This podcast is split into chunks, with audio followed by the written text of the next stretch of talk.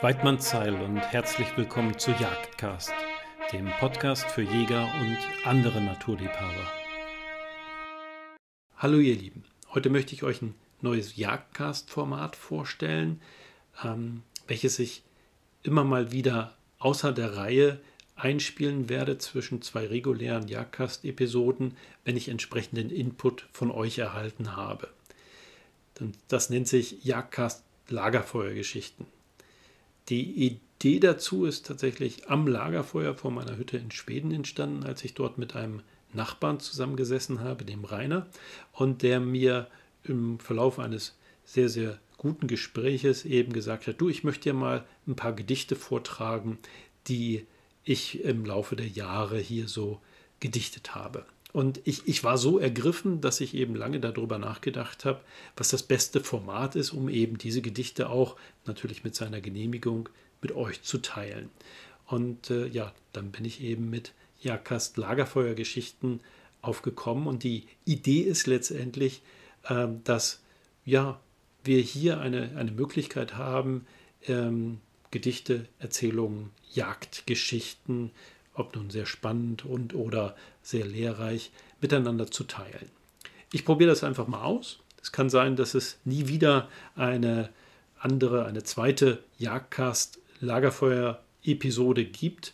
Aber wenn ihr Lust habt, äh, gewisse Geschichten mit uns hier zu teilen, dann schreibt mich einfach an über jagdcast.gmx.de und dann finden wir schon einen Weg, wie wir diese Jagdcast Lagerfeuer Episode dann eben zusammen produzieren.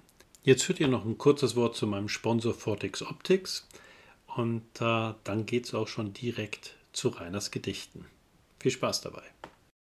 Jagdcast wird dir von Vortex Optics präsentiert. Ob für Ansitz, Drückjagd, Nachsuche oder gar Long Range Shooting, Vortex Optics hat für jeden Anwendungsfall die richtige Ausrüstung parat. Mehr Informationen zu den Produkten von Vortex Optics findest du unter www.vortexoptik.de. Ja, also das erste Gedicht, was Rainer mir vorgetragen hat, und das war tatsächlich vor meiner Hütte am Lagerfeuerplatz, das nennt sich Zauber eines Morgens. Aber hört einfach selbst. Gestern, da bin ich hinausgegangen. Die Sonne ging auf und die Vögelein sangen. Das Gras war noch feucht und die Luft etwas kühl und doch hatte ich ums Herz ein ganz warmes Gefühl. Die Stimmen der Stadt waren bald nicht mehr zu hören, ich verhielt mich ganz still, wollte die Ruhe nicht stören, und so sah ich dann Dinge, wie sie sonst keiner sah. Warum sollte ich denn reisen, wo das Glück ist so nah? Drum Leute, steht auf, jetzt, und seht nicht auf die Uhr, geht wieder mal raus durch die schöne Natur und kommt ihr voll Eindrücke wieder nach Haus. Sieht auch eure Welt wieder viel freundlicher aus. Morgen, da werde ich wieder losgehen. Es gibt noch so vieles zu hören und zu sehen. Ja, also ich persönlich bin immer noch ganz ergriffen, wenn ich das höre. Und mittlerweile habe ich es natürlich schon so einige Male gehört und auch dem einen oder anderen vorgespielt. Aber wir haben noch ein weiteres. Und das nennt sich der Traumflieger. Und das hört ihr jetzt tatsächlich in zwei verschiedenen Varianten, nämlich einmal in Versform vorgetragen und einmal gesungen. Ich bin nun mal ein Träumer, das sehe ich ja ein. Und lächeln auch die Leute, ich kann nicht anders sein. Denn sind auch Träume Schäume aus einer anderen Welt, so machen sie doch glücklich und kosten gar kein Geld. Ich kann die Welt nicht ändern, dafür bin ich zu klein. Doch gäbe es viel mehr Träumer, sie würde besser sein, denn selbst die kühnsten Träume, sie haben einen Sinn. Sie führen auf neue Wege und zu Visionen hin. Und schließe ich jetzt die Augen, dann spür ich schon den Wind, der lässt mich wieder fliegen, fast so wie einst als Kind. Nur wenige Momente werde ich hier noch sein und will noch jemand fliegen. Komm, steig doch einfach ein, dann tragen uns die Träume so hoch und endlos weit. Am schönsten sind doch Träume, die man geträumt zu zweit. Und wenn wir dann erwachen nach einem langen Flug, dann werden wir nur sagen, wir haben noch nicht genug. Ja, der jagdliche Bezug ist hier natürlich nicht so offensichtlich oder der Bezug zur Natur, aber ihr Lieben, wer ist Träumer, wenn nicht wir Jäger? Jagd hat so viel mit Erwartungen, mit Träumen zu tun, dass ich dieses Gedicht an dieser Stelle eben sehr passend finde. Aber hört es euch auch nochmal gesungen an. Das ist mein ganz, ganz persönliches Highlight. Ich bin nun mal ein Träumer, ja, das sehe ich ein und lächeln auch die Leute, ich kann nicht anders sein. Denn sind auch Träume Schäume aus einer anderen Welt, so machen sie doch glücklich und kosten gar kein Geld. Ja, es ist wahr, ich bin ein Träumer, oh, ein Träumer ganz durch und durch. Und schließ ich jetzt die Augen, ja, dann spür ich schon den Wind. Der lässt mich wieder fliegen, fast so wie einst als Kind. Nur wenige Momente werde ich jetzt hier noch sein und will noch jemand fliegen. Komm, steig doch einfach ein. Denn es ist wahr, ich bin ein Träumer, oh, ein Träumer ganz durch und durch.